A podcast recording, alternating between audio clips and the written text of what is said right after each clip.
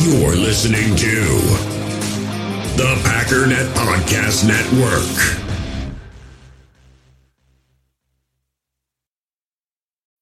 When you need mealtime inspiration, it's worth shopping Kroger, where you'll find over 30,000 mouth-watering choices that excite your inner foodie. And no matter what tasty choice you make, you'll enjoy our everyday low prices, plus extra ways to save, like digital coupons worth over $600 each week. You can also save up to $1 off per gallon at the pump with fuel points. More savings and more inspiring flavors make shopping Kroger worth it every time. Kroger, fresh for everyone. Fuel restrictions apply.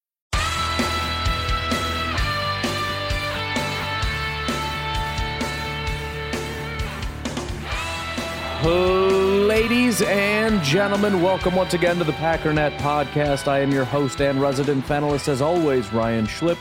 Check us out online, packernet.com. Find me on Twitter, pack underscore data. You know, I really didn't want today to be like this. I wanted yesterday to be get it all off your chest and then move forward, but as I've spent, usually what happens is I'm, I'm really angry and then I spend a day and I realize, all right, I overreacted. Um, I'm going to overreact a little more today. It's not going to be the whole show. Um, you know, I want to go over the PFF stuff and whatnot and blah, blah, blah.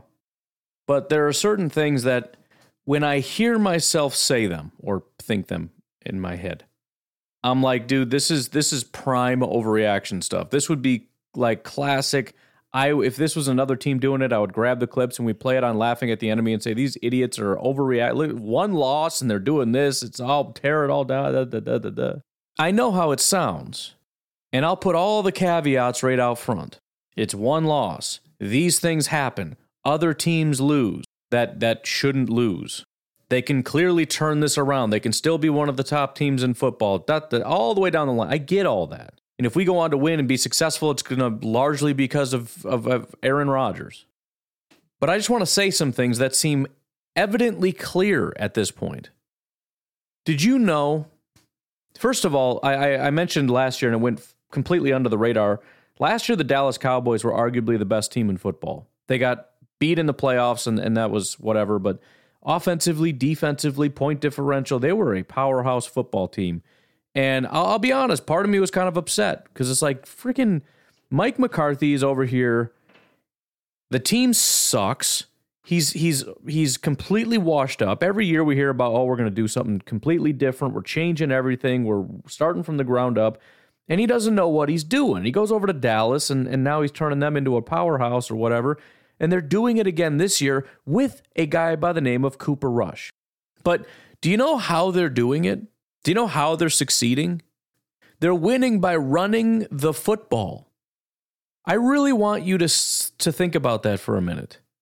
Mike McCarthy, who we all criticized for years for refusing to run Aaron Jones, for refusing to put that guy on a pedestal and let him be what he is. And we ran him out of town. Good riddance. The guy's a bum. He's an idiot. The, the, the offense is so one dimensional. It's the same thing every single time. We refuse to run the ball. When, when the chips are down, what do we do? We drop back and pass. We throw these 20 yard passes. It'll be third and one on our own 40, and we'll launch a 20 yard pass down the sideline. Mike McCarthy's an idiot. Get him out of here. He goes to Dallas. They start utilizing their really good running backs and are winning football games because of the buy in from the players on top of everything else. They believe in Mike, they believe in the team, they believe that despite the fact that the chips are down, nobody can count us out. We go out and get a, a Shanahan guy. This is this is a concept that that is predicated on we build off of the run game. And I just spent, and this is really, really what ticks me off. I spent last week explaining to you that statistically speaking, Aaron Jones is better than Saquon and is arguably the best running back in football. Think about that for a second. Some of the some of the times we've seen over the years these elite running backs, the number one guys, whether it be again Saquon Barkley, Derrick Henry, Ezekiel Elliott, um, Christian McCaffrey, going back year after year after year. These guys that are just at the top of the top. We never had those guys. Best running backs in football. I told you that. First of all, we had our own coaches go up to the podium and say statistically Saquon Barkley is the best running back in football. You freaking douchebag. The best running back in football is on your team. He's your guy. And you're going to give praises to. I understand the question was about Saquon, but how dare you go up there and say statistically he's the best running back in football? BS. What, because he has cumulative yards? Your own running back. We don't ever hear anybody talk about on our own team how good the guy is. Other than general, you know, stuff like, you know, same thing you would say about anybody else on this team. If you ask questions about Lazard, they'd, they'd heap the same amount of praise on Lazard as they would about Aaron Jones. What does everybody else do with elite running backs? Saquon Barkley gets the ball 30 freaking times in a game and he's leading the, the, the league. Uh, Nick Chubb. Everybody knows about Nick Chubb. Why? Because he's a very good runner. They give him the ball constantly. They never stop giving him the ball, and he has a billion yards. But here's the thing again, Mike McCarthy goes to a new team and suddenly doesn't have any issue running the football. It's weird, isn't it? We bring in a guy that wants to run the ball. That's what they do. And yet we're so quick to abandon the run. All they have to do is show an extra guy in the box, and we'll just abandon it. We'll just say well, we won't do it anymore because that's what the numbers say. We won't do it. We'll throw. Do you really think Kyle Shanahan would do that? Do you think the Browns do that with Chubb? Do you think the Giants do that with Saquon? There's an extra guy in the box. We're just not going to run anymore. I guess we're throwing the rest of the day. Do you think that's what the Titans do with Derrick Henry? Well, there's there's one extra guy in the box. I guess that's it for us today.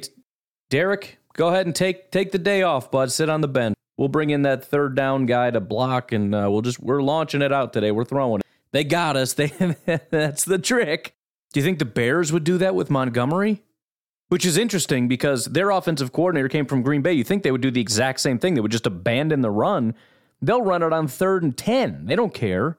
Well, they don't have Aaron Rodgers. That's an interesting point. We'll get there. Nick Chubb sees eight men in the box, the third most in the entire NFL, 30% of the time. I wonder how often they abandon the run.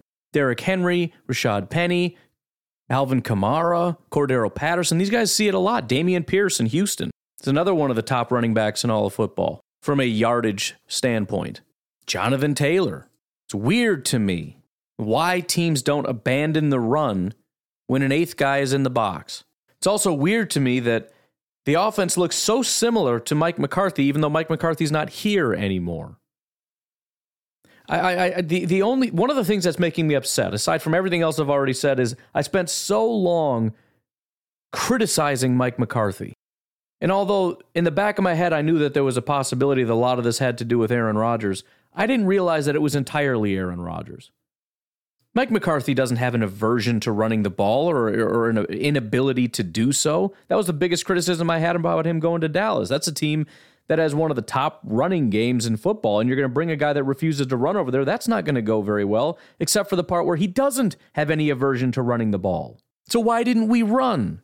because teams have figured out a long time ago the, we, the way to beat Aaron Rodgers is stack the box and dare him to run. We, they, they learned, what the heck was that? Like 2017, 2016, whatever year that was? Denver Broncos, man coverage across the board, press them up, bring coverage, bring pressure. As soon as you stack the box, they abandon the run, they become one dimensional. We have erased the run game from the Green Bay Packers because Rodgers will not run into a stack box. He'll check out of it every time. Then you play play press coverage. You jam up these guys to to break up the the the route so that the timing is off, and then you bring pressure. Why does that work? Well, first of all, you're one dimensional, so you're already screwed. Second of all, Rodgers is all about timing. It's all about timing with his receivers, and if you jam them up and the timing's not there, you're in trouble. Third of all, Rodgers is terrible under pressure. He is. I've already told you the guy will break down instantly as soon as there's a, a hint of pressure if he sees extra pressure even if there's nobody there he's hearing footsteps. He's he, he doesn't have the ability to stand in the pocket as it's collapsing and de- deliver a pass. He can't do it. He won't do it. He has to try to escape the pocket and roll out and that doesn't do anything. That's how you beat the packers. And as long as we had Davante, we had a chance because if you want to go man to man against Davante, you're probably going to get hurt. And he starts throwing up those 50 50 balls like he's trying to do to Lazard right now. And it used to work. And so teams would have to kind of back off. They don't have to back off. We don't have Davante anymore. So it's very simple how you beat the Green Bay Packers right now. Put an extra guy in the box and we will abandon, abandon the run game. They don't even have to succeed. They don't have to do anything. They can bring in a bunch of scrubs and just throw them in the middle. As long as there's eight guys, it doesn't matter. Play press man, get physical at the line of scrimmage, which Romeo Doubs struggles with. Lazard doesn't, but he doesn't have the speed to beat you down the field. And Randall Cobb, you know, 50 50. Sometimes he's going to hurt you. Sometimes you get those big plays, and yeah, it's going to hurt. But more often than not, you're going to get us off the field. So yeah, we'll, we'll, we'll beat you on a couple plays. We'll get that 20 yard pass to Randall. Occasionally, we'll win that 50 50 ball with Lazard. It's a perfectly thrown ball, and Lazard's big and physical, and he's got great hands and everything if you can kind of get it in the right spot. And, and, you know, he'll be praised to the hilt. But that's it. There, there, there is no plan B. That's it. It doesn't matter what, what, uh, what Matt LaFleur calls, because as long as there's an extra guy in the box, he's going to check out of the run. And if he sees pressure, he's going to look over at Lazard and say, hey, ball's coming. And that's all we're going to see all day. Maybe he'll look at Doubs and say, "Hey, ball's coming." Look at look at uh, Randall and say, "Hey, ball's coming," and try to try to do one of those play. And we again we've seen success with those quick hitters. Occasionally, if you get the right the right call against the right coverage, you can kind of get the guy in the right spot. But if I'm a defensive coordinator, I have no problem doing that all day because yeah, you, you'll you'll gash us on a couple plays, but eventually you lose and you stall out way more. You're not going to consistently do that all the way down the field eventually you're going to stall out and you're going to do it quickly. Our defense isn't going to have to do much. You're not running the ball, so we're not really getting tired out. You run a couple pass plays, you might get a couple first downs, and then, then you're off the field. I don't want to go so far as to say, you know, we'd be better off without Rodgers or any of that kind of stuff because Rodgers is is he's on another level. And and here's the here's the thing.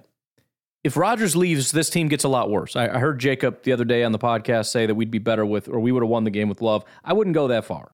I, I think we we lose differently with Love. Probably run the ball a lot, be a lot less successful, and Love probably throw some picks or whatever. I don't know. I think the team is worse without Rodgers.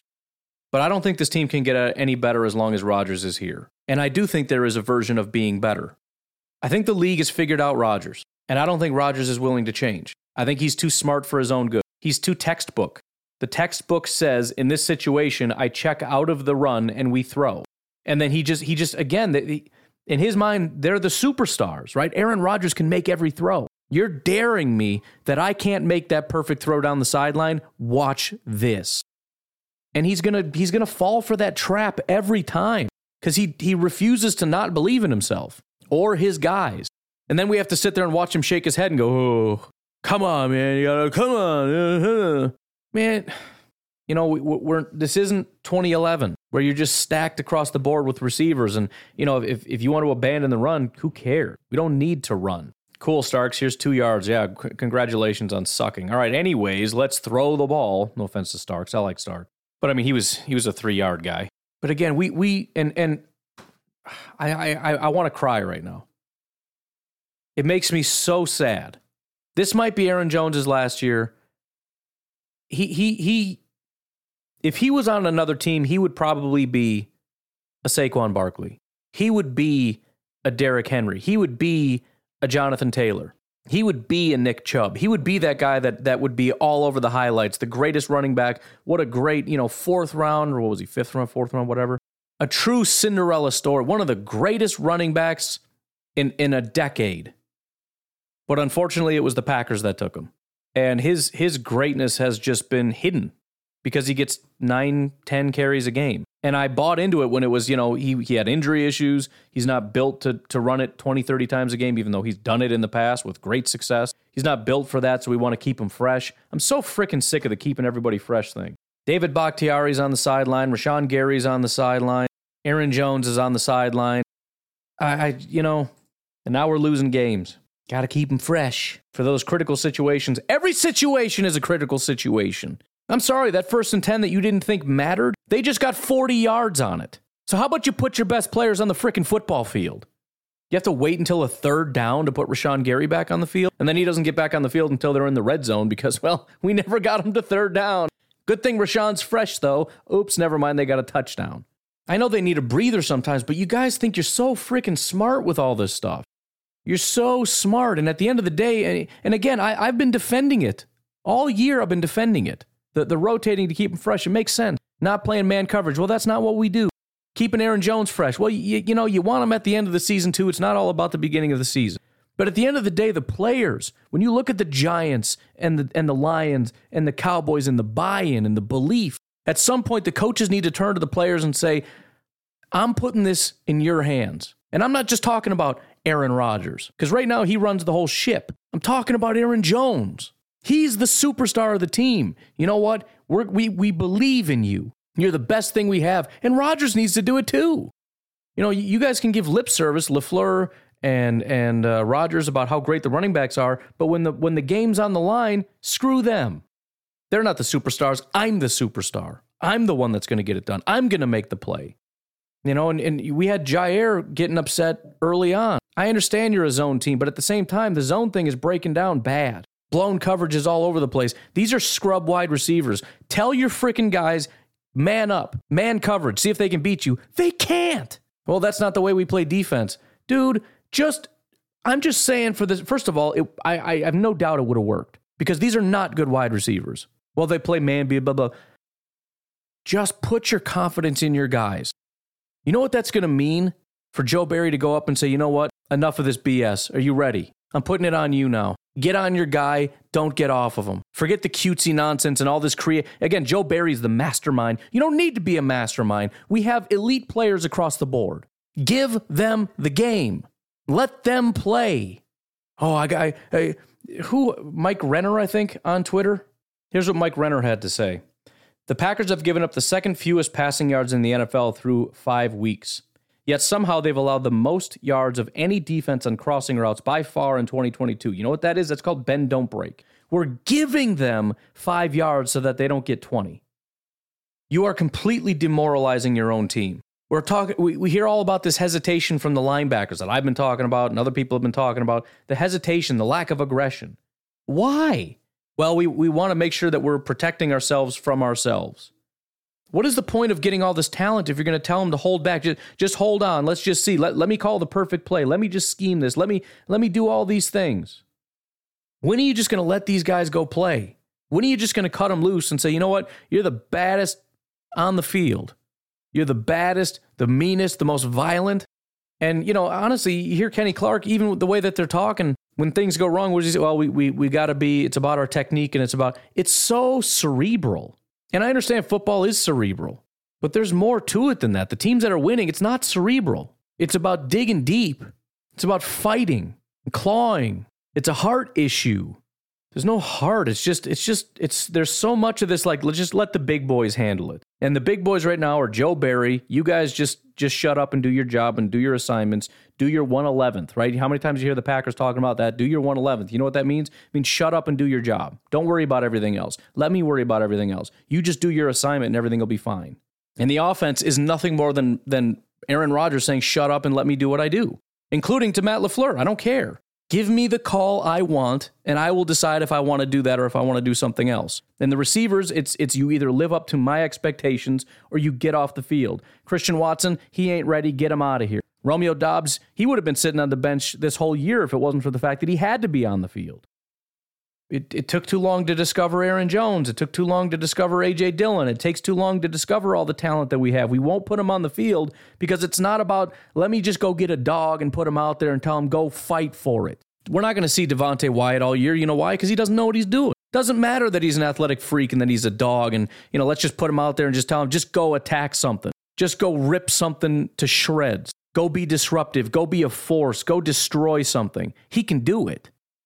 But the point is, this, this, this is this is about Joe Barry saying, I need you to know your assignments and your gaps and all this stuff. And, and again, I'm not trying to pretend it doesn't matter. It does, but but there's there, we've gotten to the point where it's it's become entirely cerebral, and, and we we've wasted all the the talent. You go out and get athletic talent, and then you you deny them their athleticism. The heck is the point of getting Quay Walker? This guy supposedly has speed to get to the sideline, but we got him hesitating. So what the hell is the point? This defense, man, you know that when they're doing good, it's they're feeding off their own energy. It's it's just flying after a guy and blowing him up in the backfield, and then you see him get up and they're jumping and they're high fiving and all that stuff. Let them go out and feast. Let them go play. They need that. Give them opportunities to make those plays. I, i've said it now like three times. That Rashan Gary sack that got taken away by a penalty was an absolute killer in this game because the defense needed that. They needed something to feast on. They need picks, they need sacks, they need big hits, they need all that stuff. So tell them to go out and be aggressive and violent and fast. You got them thinking too damn much. Again, even in the press conferences, what what are they? Well, you know, we're not doing our assignments in our 111th, and it's about our technique and our fundamentals. I don't think it is. I think I think they feel like they're just pieces in, in a machine, and they're not being treated like superstars like they are. Jaire Alexander's a superstar. He is. And if he was on another team, he'd be treated like a superstar. There'd be games where they're down, and, and the defensive coordinator will come over to him and say, You're my guy. Go fix this. You know, the, that classic play in the Super Bowl. It is time. It's time. He's talking to Clay and saying, You're my guy. You're it. You're the superstar. I need you. I need you to make a play. And he went out and he freaking made a play, didn't he? Who's going up to Kenny and saying, Hey, listen, I need you and I trust you? Rashan, I, I don't care if you isolate everybody else. Rashan, Preston, Kenny, come over here. Listen to me. I need a play. This is the best collection of talent and on the defensive front in the entire NFL. Nobody, nobody can touch what you guys do. And damn it, I need a play right now. Can you do that for me? Can you give me that one time? Then you go walk over to Jaire and Stokes and Rasul and you go to your DBs and you say, listen to me. See those guys over there? They're going to make a play. I'm going to tell you to man up your guy. I need you to do your job. I know you can. I need three seconds. Give me three seconds, and this game is over. Those guys over there are going to make a play. This is your opportunity. Erase them from this football field. You think they wouldn't do that for you? Put your trust in them. None of, none of this textbook nonsense. Well, if you just do your job and your assignment, do what I tell you to do, shut your mouth and do what you're told. I mean, they're, they're, they're robots in a, in a video game. They're just being controlled. They don't have a real role. They don't have a real purpose. They just do their assignment. Go stand in this gap. You go stand in that gap. You go in this zone. You go in that zone. There's a hard issue here. It's the same thing I said about, you know, running the ball doesn't matter, so let them run. Yeah, but it crushes the soul of a defense. That stuff matters. And and you're going to lose the locker room. You're going to lose the locker room if you don't start getting some buy-in. And again, this is where it comes back to, to Matt LaFleur because he's missing this. You're, you're too cerebral. You come in, you're everybody's buddy, and that works just fine as long as things are fine. But you're going to have a hard time winning the locker room back when they don't believe in you anymore. And I don't know if they ever did. You, you got to get the guys together, and there needs to be a, a change. This is not just Aaron Rodgers runs the offense, Joe Barry does the defense, and you guys, everybody else, just shut your mouth and do your assignment because you're going to lose everybody real fast. You know why teams like the Giants are putting 110% on the field and our guys are putting 50% on the field? Because they don't believe. They're not buying it. They don't care. They're, they're, they don't have a purpose. They don't have a destiny. I've been watching Lost too much, but the point is, at some point, you got to turn to your guys and say, I need you to make a play. And, and offensively, that's, that's the running backs. I'm sorry, Rodgers, but those are the superstars right now. Now, and that's not a, it's not to say that Rodgers isn't still a good quarterback. He is. The stats are fine, although they probably plummeted two weeks in a row now. It's been kind of shaky. But but that's that's not the point I'm making. Is that Rodgers is is not a good quarterback. The receivers are not good enough. The tight ends are not good enough. This is a running team. And when it used to be Rodgers to Davante in a clutch situation, if you have the opportunity to lean on your running game, you need to do it.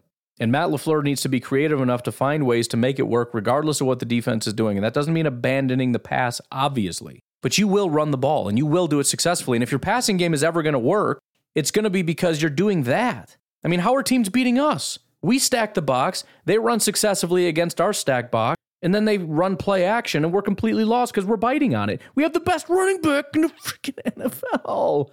We could be killing people with that right now. Do you know how deadly that would be?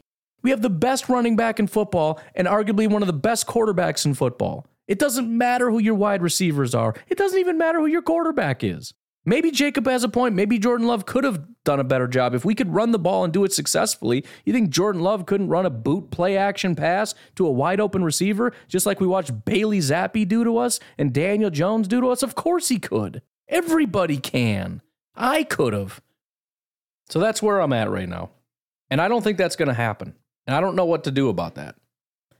Um, again, if, if the team gets it all turned around, oh, you look at that overreaction for nothing, whatever it is what it is. What whether or not things turn around is fine. The, the point is there are underlying issues here. And if if doing the wrong thing works, it doesn't matter. Winning makes everything okay. But these are the issues that I see. And we're not going to get 100% out of our team until we start doing this. And hey, if we can win with 75%, great. Congratulations. Probably can't do it in the playoffs and we'll get knocked out of the playoffs again. But hey, at least we can turn it around and at least we can we can come over here and say, "Hey, Pack Daddy was an idiot. He overreacted." And we can do all those things. That's fine. That sounds like a good old time. But it doesn't change the fact that Aaron Jones' career has been wasted. And that is a shame. We've been we've been wanting a really good running back for a long time and we have him and we won't use him because Aaron Rodgers says so. Because all they got to do is drop a guy into the box, and we're like, all right, I guess we're passing. Three straight pass play, plays, three and out. Because they're daring Rodgers to make that, that impossible throw down the sideline that he knows he can make. All right. Well, here we go. I guess we're punting, and we're putting our defense back on the field again. Again, I know everybody wants Joe Barry fired, and the defense was the problem. Um, I get it. They did a they did a bad job, and there were a lot of problems. But I think as a defense, the offense can demoralize you as well because how many times do you have to get asked to go back out there and make a play before you finally start to say, dude, I, I don't have anything left, man? Before you start making mistakes, before, because you know eventually it's going to break down. Oh, dang, Matt Rhule got fired. I mean, I knew he was going to get fired. I didn't know it would be this quickly. Here, here's going to be the interesting thing, though. Um, you, you saw the Wisconsin Badgers, right? They fired their coach. Things were things were just going terribly, and it's actually a very very similar situation because you know the talent that they have on that team. I'm not saying they're Alabama necessarily or Georgia or whatever the, the top team is this year, but you know they have way more talent than what they were putting on the field. And although they they gave the the lip service about they love their coach, and they do, just like the Packers loved Mike McCarthy and said he's not the problem. Just like the Packers love Matt LaFleur, and if he were to get let go, it would be the same thing. It would be we love Matt LaFleur, and it's wrong uh, to to let the the bottom line is though the new guy comes in and they dominate. There is a new energy. There is a new belief. There is a new feeling of, of renewal. Watch the Carolina Panthers. And I, I don't know that. Look, look, what happened to the Raiders. Our special teams coordinator. They were talking about possibly making him a head coach because look at how much fight they had when the new guy came in and just said, we. It, it's. It's because the chips are down. It's because they don't believe that they're these superstars that can just kind of coast. Now it's now we're in trouble. And all you got is this guy saying, "Listen, I, I we're in a tough spot here, but I need you I just need you to believe that we can get it done. I need you to believe that we can make this work." And they buy in, and as long as they buy in, it, granted, if they bring in a, a new interim head coach or elevate a new interim head coach, and he doesn't inspire anything, and the Panthers locker room still doesn't care, they're still going to suck. But it is amazing how often just any old person can come up. And I don't mean to disparage the, you know, the interim coaches that do a great job, but all they really need to do is inspire confidence. It's the same players, right? They're running pretty much the same plays and the same scheme and everything else. It's the same everything. But they inspire hope, which is weird because they should have had more hope the week before, before they lost their head coach. But now suddenly there's this feeling of hope. There's this feeling of no matter what, even though we're going to lose, it doesn't matter. I'm going to fight to the bitter end. And a lot of times end up winning because they just had that fight. Badgers, I, I didn't even watch that game because I stopped watching because it's like, whatever, it's a Badgers. Who cares? It, it, the games are boring no matter what, even if they happen to win. Badgers don't blow teams out, especially competent teams. You know, teams that I've never heard of, sure. Austin Peay or something, I don't know. Yeah, you beat them 43 to 7. Northwestern. I don't even know. It doesn't matter.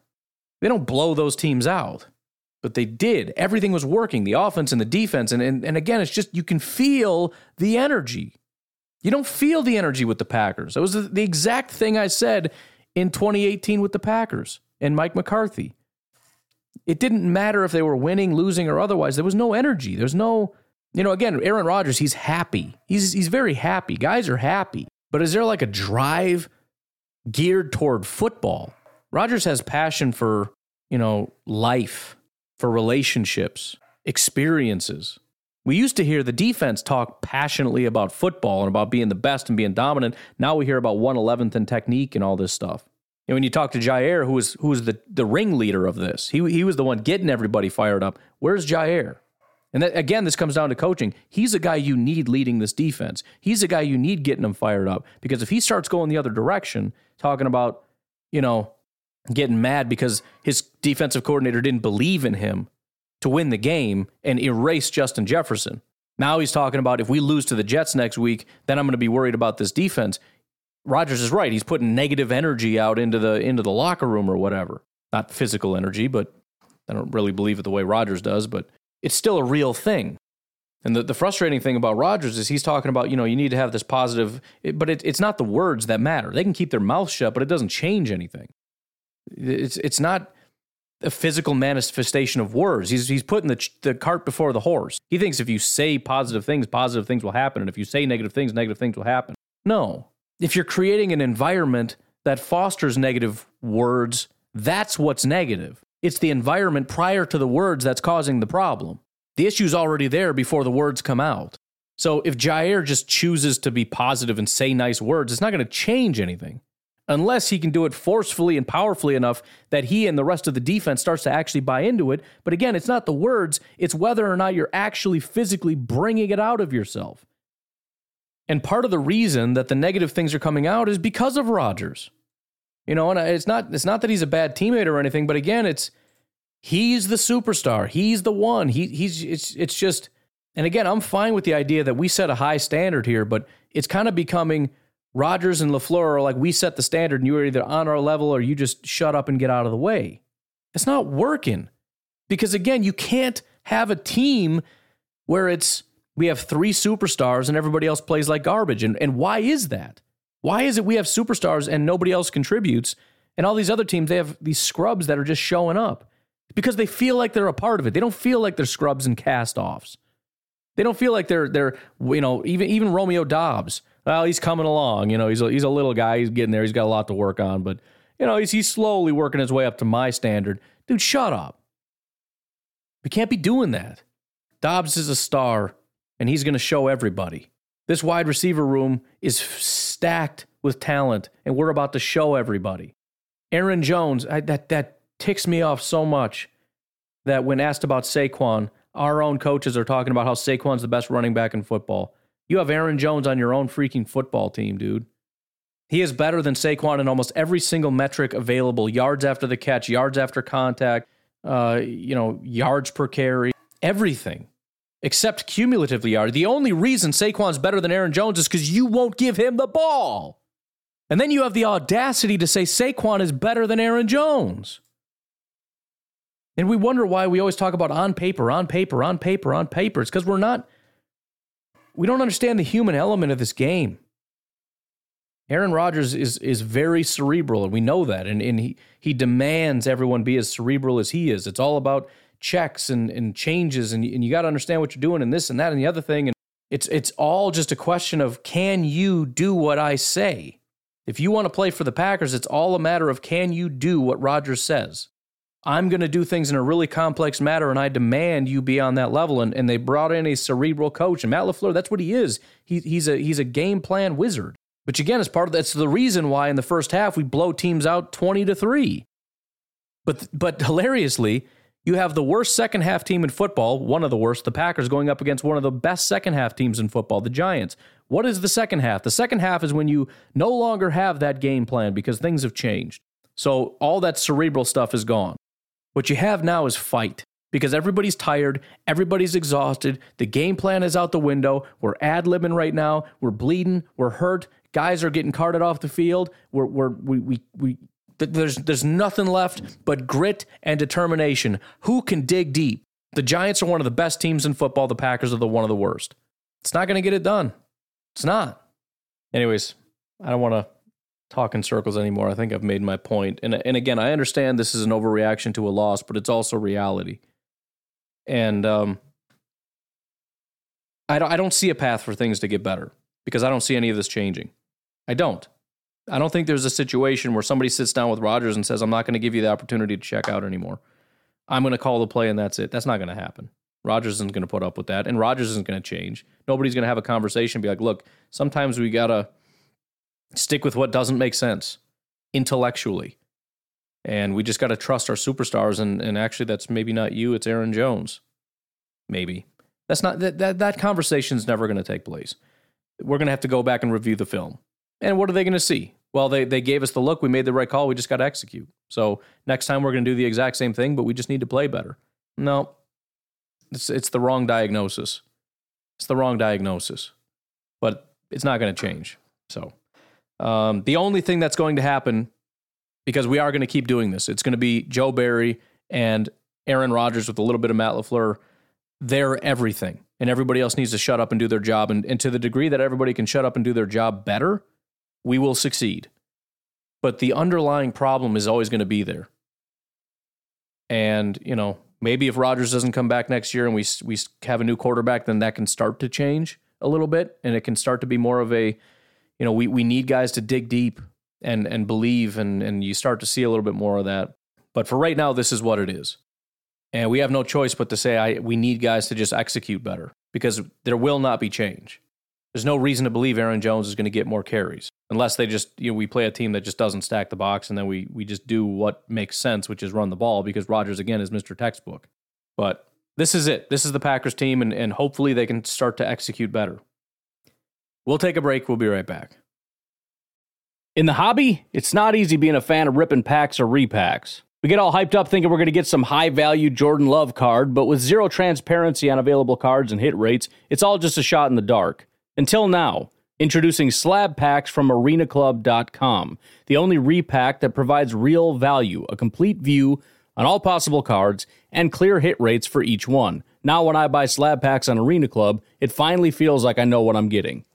And honestly, the best thing for me and my son is the fact that we're kind of novices into this.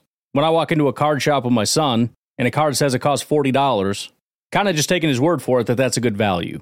So I appreciate the transparency on grading, as well as just getting excited about seeing what you could potentially get. Right now, you can get 10% off your first purchase by going to arenaclub.com slash packdaddy. Wow, that's crazy offer. 10% off a $400 slab pack. That's 40 bucks right there. Anyways, that's arenaclub.com slash packdaddy for 10% off your first purchase. PFF grades. Who's ready? Um, again, I, I have to go back and, and look at this. I know a lot of people were really mad at uh, Elgton Jenkins. He was the highest graded offensive player on the team, which is, listen, it's great news. It really is. We, we should be happy about it. Now, if you don't agree with it, that's fine. Um, can have that opinion. But if we're talking about execution and, and just guys just being better. That's one of the key pieces. You know, we need those those top tackles. We need them actually playing. You know, David Bakhtiari didn't play, but if we can get a, a healthy David Bakhtiari playing at a high level, Elgton Jenkins at right tackle playing at a high level, we'll be all right. Jon Runyan, again, graded out really high. This time is a really high run blocking grade. He was actually third. Randall Cobb was second. I skipped him, but those are the three highest. 85 overall grade for Elgton Jenkins. We'll get into the specifics in a minute, but 83.7 for Randall, 82.7 for Jon Runyan. Then we had two guys who graded out as good Josiah DeGuara and Aaron Jones, who, you know, well, we don't need to further discuss that. Um, and really not any bad players. We had three barely below average. David Bakhtiari, who again played in a limited fashion, and he actually had an 80 pass blocking grade, 58 run blocking grade. The fact that they gave him a 59 overall grade, again, I think is stupid. He actually pass blocked more than he run blocked. So I don't know. I, I PFF is starting to tick me off. I'd ask him, but they never answer my questions. But anyways, he had a good day. He had a, he was great at pass blocking, average run blocker. His overall grade is is irrelevant. And then uh, the only other two are Amari Rodgers, who played one snap, and Christian Watson had the lowest grade on the team. So um, there's a 55 receiving grade. He actually had a 78 run blocking grade. I'm telling you, he is a phenomenal blocker. Whatever is lacking in the receiving department, I don't know because he wasn't asked to hardly do anything, but you know, again, I'll go back and watch it. But uh, he's doing a great job blocking. Everybody else was average. Uh, Myers, Rodgers, Dillon, Doubs, Lazard, Tonyan, Davis, Newman, Marcedes, and Yosh, all in the 60s, between 60 and uh, about 69 ish. So again, silver lining. If if if if this is just what it is, and we just need these guys to be the superstars that they are, and, and just execute and just be better than everybody, this is this is relatively positive. I mean, obviously, you'd like Aaron Rodgers to be better than a- average, and some of these other guys to be better than average, no question about it. But whatever, it's progress. And Elgton Jenkins is, if, if nothing else, this entire week is a win because hey, Elgton Jenkins is back on track. Right? I'll I'll hundred percent take that. I can't guarantee that it's going to be like that forever, but I will take that. Um, let's go piece by piece here. Look at some passing stuff here. Again, Rodgers was average. It was probably know, Somebody made the comment, I think it was Kyle Brandt, that he's gotten worse every week. That's not actually accurate. Um, his worst game obviously was week one, and then it was an 83, 70, 74, and this week is 60. Still not necessarily superstar numbers. Week two was his only really good week, um, as far as you know as that goes. Um, but just one big time throw, zero turnover worthy plays, which is nice that he didn't have that. He had the two touchdowns, obviously, but um, just 5.7 yards per attempt. We're, we're not able to kind of stress the defense down the field, which again is troubling because the Giants were begging us to do that and we just couldn't do it.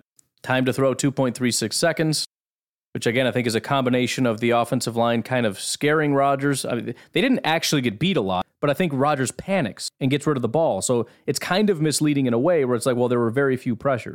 Well, I think guys were getting beat a lot, but Rodgers is just like, get rid of the ball right away too quickly before it could materialize. If he held the ball for 2.5 seconds, there's probably an additional sack and about, you know, five, six more pressures. But also, Rodgers should probably just man up and stand in the pocket and throw the ball. I don't know. I'm just saying. And actually, this is this is kind of interesting because I think it illustrates my point. And I was wondering about this before I even saw it. His grades when kept clean and under pressure are very similar 58 while kept clean, 62 under pressure. Usually it's not, usually he's way better when he's clean and terrible under pressure. But they also break it down in terms of blitzed and not blitzed. He had a 67 overall grade when he wasn't blitzed, a 51 overall grade when he was blitzed. That's kind of weird, isn't it? The point is, whether he was clean or under pressure didn't really matter. The question about his play more more so came down to when they actually showed pressure compared compared to when they didn't. Why? Because when they brought pressure, Rodgers panicked. When he was actually under pressure, it didn't really affect his play all that much. But when he saw pressure compared to when they didn't bring pressure, he was much more confident, much more calm. All was all was well. But if he sees the blitz, man, it's it's panic time and things don't go very well at all. Completion percentage when not blitzed 72.7%, when blitzed 52.9%. Yards 152 to compare to 70, 6.9 yards compared to 4.1 yards per attempt. Looking at the receivers, specifically receiving grades, not just overall grades, Josiah DeGuara, 88 overall grade, Randall Cobb, 82.2, Aaron Jones with a 70.3, Tonyan, 68.5, Marcedes Lewis, 64.7. I'm sure the touchdown helped. Allen Lazard, the guy that we just refused to not take our eyes off of, actually had a bad day, which is one of the problems here, right? When you refuse to take your eyes off a guy, you refuse to acknowledge the fact that other guys are having good days, which happens all the time. Josiah DeGuara and Randall Cobb were having great days. But he's in panic mode, and Lazard is my guy, and so that's the direction we have to go. Tyler Davis, 58.8, Romeo Doubs 55.9, Christian Watson, 55.4 uh, receiving grades. Uh, they tried to put Lazard in the slot a lot. I'm guessing that's because they wanted to try to scheme him open or something. Um, but obviously, it didn't work all that well. He was the second most amount of snaps in the slot. Christian Watson was third at 33%. Again, kind of sticking with that whole thing, which is another thing I don't super care for. I don't really understand it other than to say they probably do that because they just want to use him in motion constantly rather than let's put him on the outside and have him stress the defense. But whatever. I'm trying to be done complaining. Uh, yards per route run, Josiah DeGuara, 9.5 yards per route run. Why? Because he caught, he had two targets, two receptions, and 19 yards on two routes. he was in for five passing plays. Three of them must have been blocking. Two of them he went out receiving, and he caught both of those passes. We didn't have him run another route. This is what I'm talking about. He ran two routes, caught both passes for 10 yards per, per reception. And we, we basically didn't put him on the field the rest of the day. And when we did, he was in as a blocker. This is, you know, again, other teams adapt and we don't. The game plan wasn't for Josiah. So the fact that Josiah is having a good day is irrelevant. That's not the game plan we drew up. He he's only getting, you know, a handful of snaps in this game, and that's it. Marcedes Lewis is the guy, and, and Tonyan's the guy. Tonyan wasn't having a good day. He hasn't really had a good day all year. He didn't have a bad day, but again, at, at what point are you going to look at a guy and say, you know, eh, you doing all right? Yeah, man, feeling great. You're looking great out there. You you you want to do a couple extra snaps? You going to reward me for that if I put you out there because this wasn't the plan. But if you're going to keep making plays, I'll keep putting you out there. Dude, his his life is on the line here. The guy is about to get cast into the bin of the NFL of, of guys that just bust out and don't do anything. You're going to give him an opportunity to make plays. And you talk to Aaron Rodgers and say, listen, we're riding the hot hand with DeGuara. He's he's getting open. It's working. Let's keep running it. Keep an eye on him. If he's open, you feed him the ball, and we're going to keep feeding him. Give Josiah DeGuara an opportunity. The guy needs opportunities. He's having a good day. Keep doing it.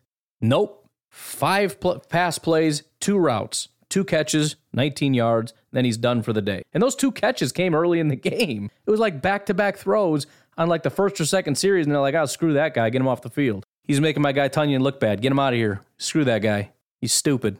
what are we doing? Randall Cobb, 3.41 yards per route run. Tonyan, 1.05. Lazard and everybody else is under. Tyler Davis, negative one. So that sucks a little bit. He had one target, one reception for negative three yards. So probably a good idea to not ride. At least we didn't force feed that guy. He's having a bad day. I'm not trying to try. I'm just guys have bad days too. At least we're not force feeding. Although we did do that with Lazard, who was having a bad day. But I'll give. I'll try to give him credit where it's due. I guess. No. Well, why do they say no drops? There was two clear drops. PFF and SAS both are like have weird definitions of drops. Apparently, maybe if it's a bad throw by the quarterback, they don't call it because I know at least one of them was a pretty tough throw. Maybe both of them were. I don't know. So they're putting it on Rodgers probably, but mm, I don't know. Only one missed tackle forced in this entire game. That was Randall Cobb. Um, that's that's about it. Then we come to running the ball. Let's take a look at some stats, shall we? Aaron Jones, who leads the league in yards per attempt, had 4.8 yards per attempt. AJ Dillon, you want to talk about riding the hot hand? AJ Dillon's been off to a pretty slow start this year. He had 5.7 yards per attempt in this game. Six attempts. I'm I'm gonna Oh my goodness, I'm I'm shaking right now. I'm gonna throw my mug across the room. I have I'm having issues right now. It's so hard to just get words out right now. 4.8 yards per attempt and 5.7 yards per attempt. The guy with 4.8 got 13 attempts. The guy with 5.7 got six attempts. And you, do you know why? Do you know why that happened? AJ Dillon's been struggling. And so they didn't give him the ball as much. They put it in Aaron Jones' hands because he's really been breaking out and AJ Dillon hasn't. And they don't make adjustments. This was the plan we came up, up, up with all week. We will not change it. Period. Period. At no point did they say AJ Dillon's having a great game. Let's ride the hot hand. And I'm not talking about getting away from Aaron Jones at all.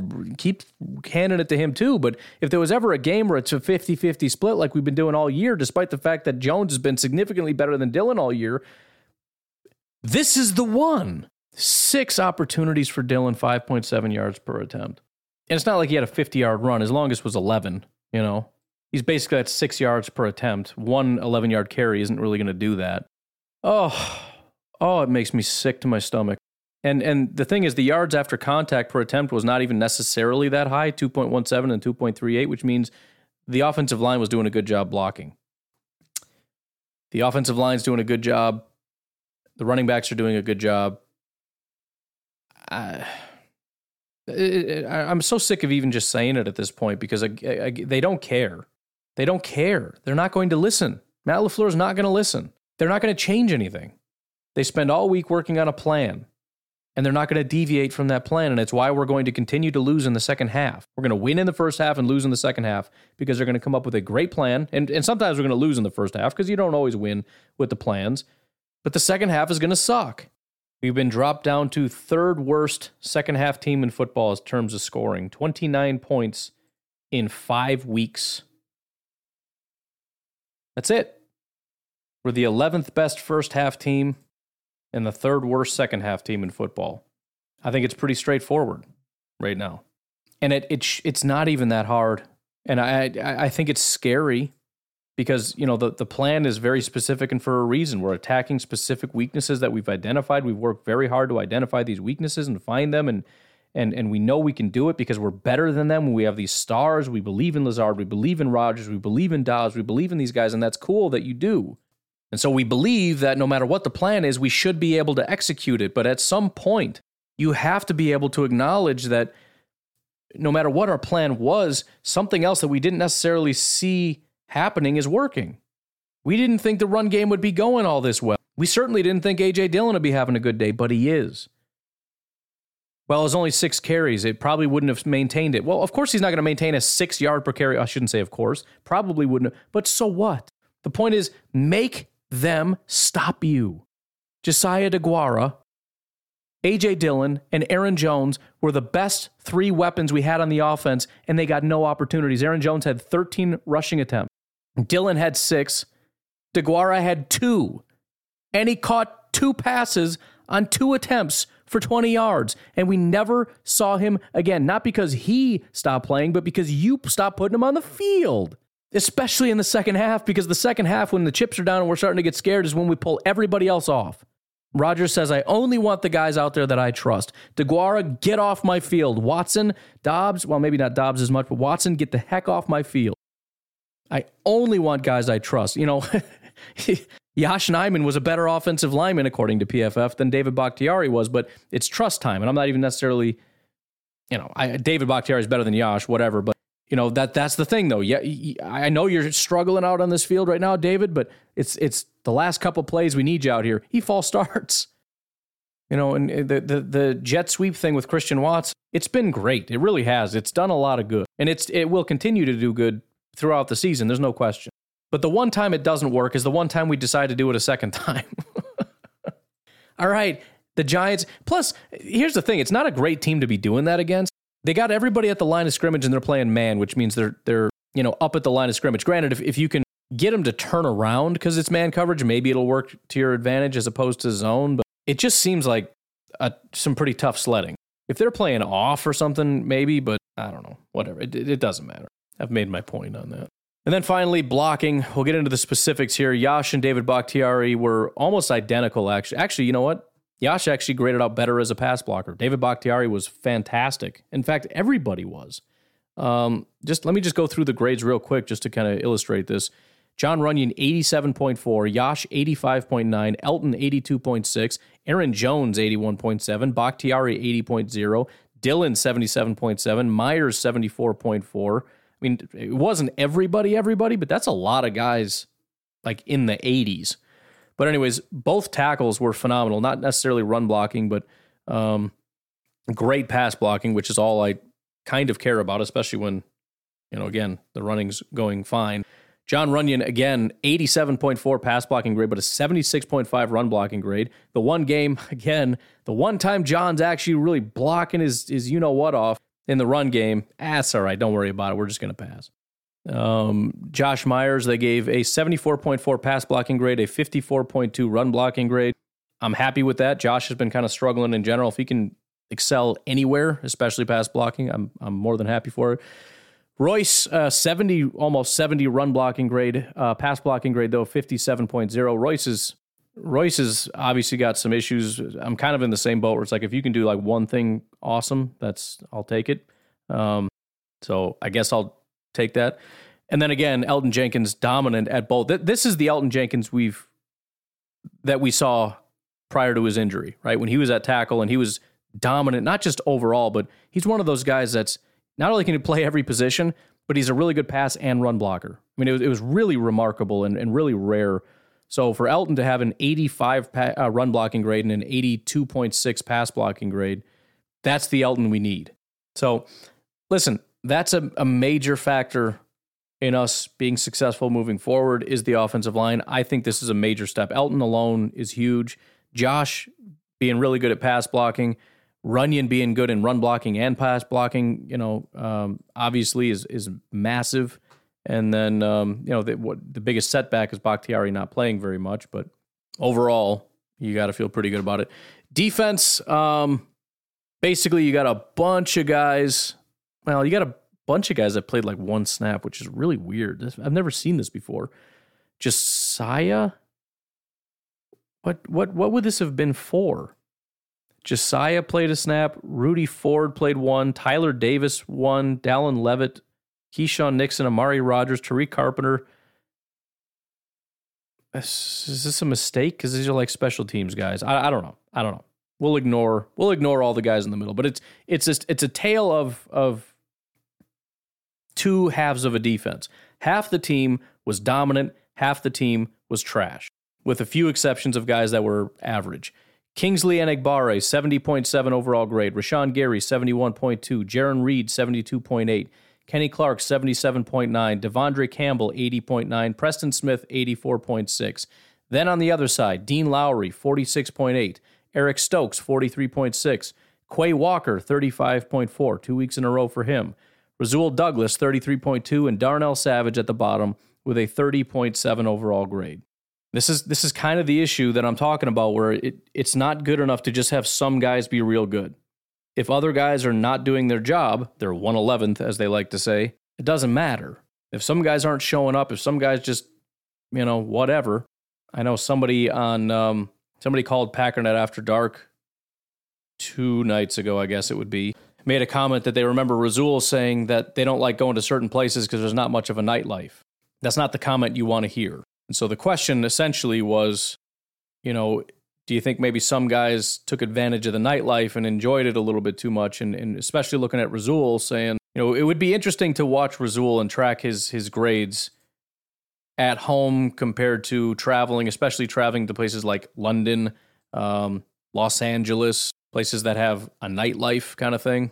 Could absolutely be a coincidence. I don't know, but I'm just saying.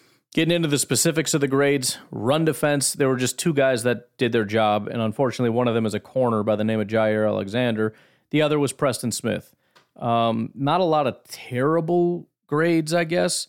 Um, the three worst Dean Lowry with a 52, Eric Stokes with a 50, and then Quay Walker, 28.2. I mean, it, it's becoming a serious problem. Um, and I do think it's fixable because, again, he just seems lost. He seems confused. He doesn't know what he's doing. He's hesitating. And I think if we just allowed him to be fast and aggressive, and, you know, part of the problem could be we just thrust him into this too fast and he's, he's still thinking, which is a problem. But he has the ability and it's not being unleashed. And that's, that's unfortunate, especially on a, on a team and a scheme in which he was supposed to be doing great because he doesn't have to think and do all that much. You got a great defensive line that's helping you. You got Quay Walker picking up 50% of your job helping to tell you where to be and what to do and what to think and where to go. You got the DBs around you. I mean, you're supposed to be in a great environment, and it's it's becoming the last two weeks especially a very serious problem. Tackling again was an issue. I mean, most of the team did fine, but you got Jaire with a 50.5, Savage 41.4, Lowry 40.8, Josiah, uh, Josiah Rasul, uh, Rasul, and I don't know the Josiah thing, but Rasul 27, TJ Slaton 24. I'm guessing they made a mistake and put some special teams accidentally as defense. One of the plays on special teams, I bet, however their software works, they marked it as defense instead of special teams. That's my guess as to what's going on here. Uh, pass rush. We'll get again. We'll get into the stats in a minute, but as far as the grades, Preston Kenny and Jarran Reed, the only guys that graded out well. Um, the only one that was bad was Dean. Seems like he was just bad across the board. Uh, Kingsley was low 50s, TJ Slaton 54, Quay 56, et cetera, et cetera. Rashan Gary rate at about 60 ish, 58 8. And then coverage grades De'Vondre Campbell 80.2, Kingsley only two snap. Well, Kingsley and Rashan are the only two that graded out well, and they had three snaps combined. So basically, it's De'Vondre and nobody. Amos 67, Preston 62, Jaire, 59, Quay 57, which seems shocking.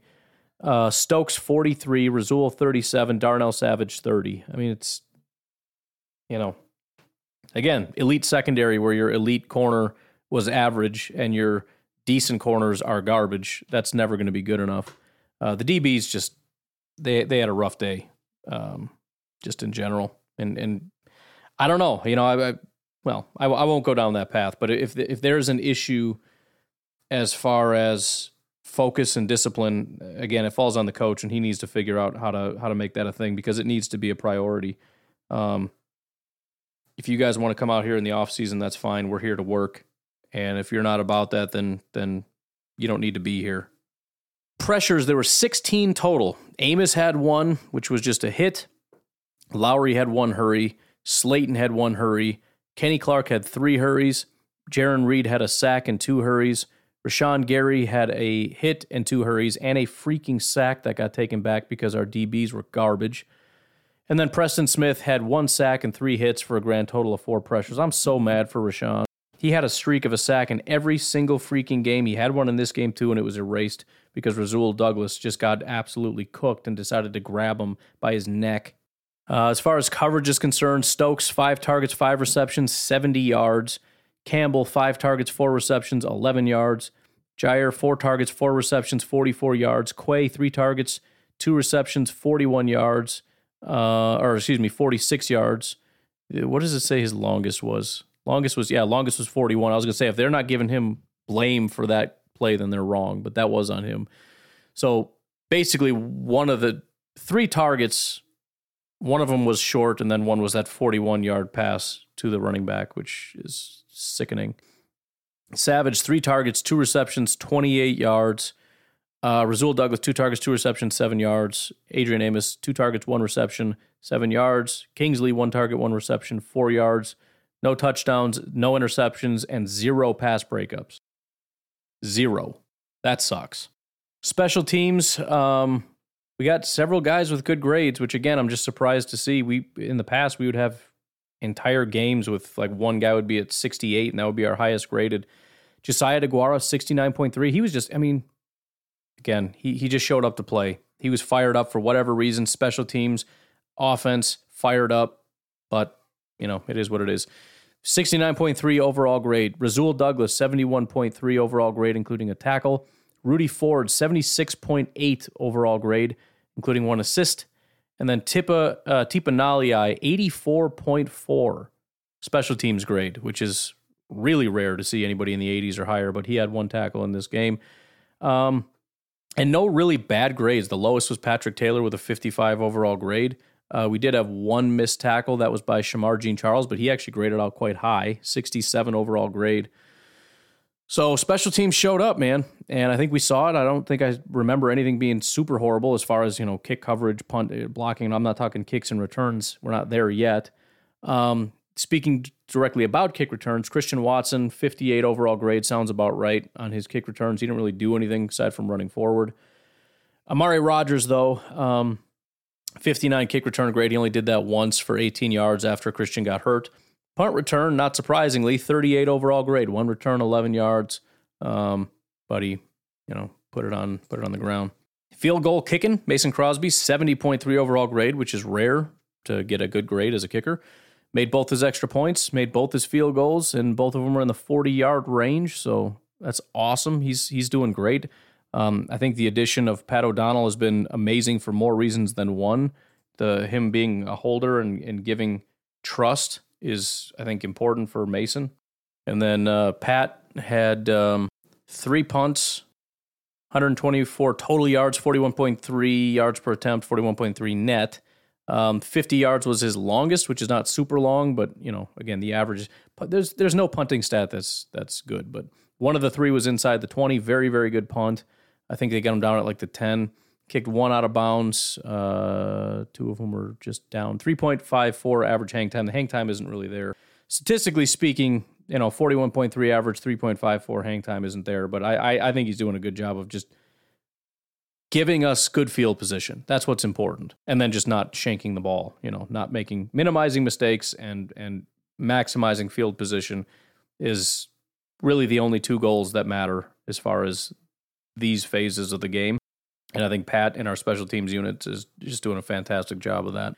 The returners are, are mediocre at best, but whatever. Anyways, I'm going to leave it at that. You folks have yourselves a fantastic day. Sorry if I continue to bring you down, but again, I just I couldn't get off of that just sort of being where I was at, and so um, you know, I just wanted to say it. I guess so. Have a great day. I'll talk to you tomorrow. Bye bye.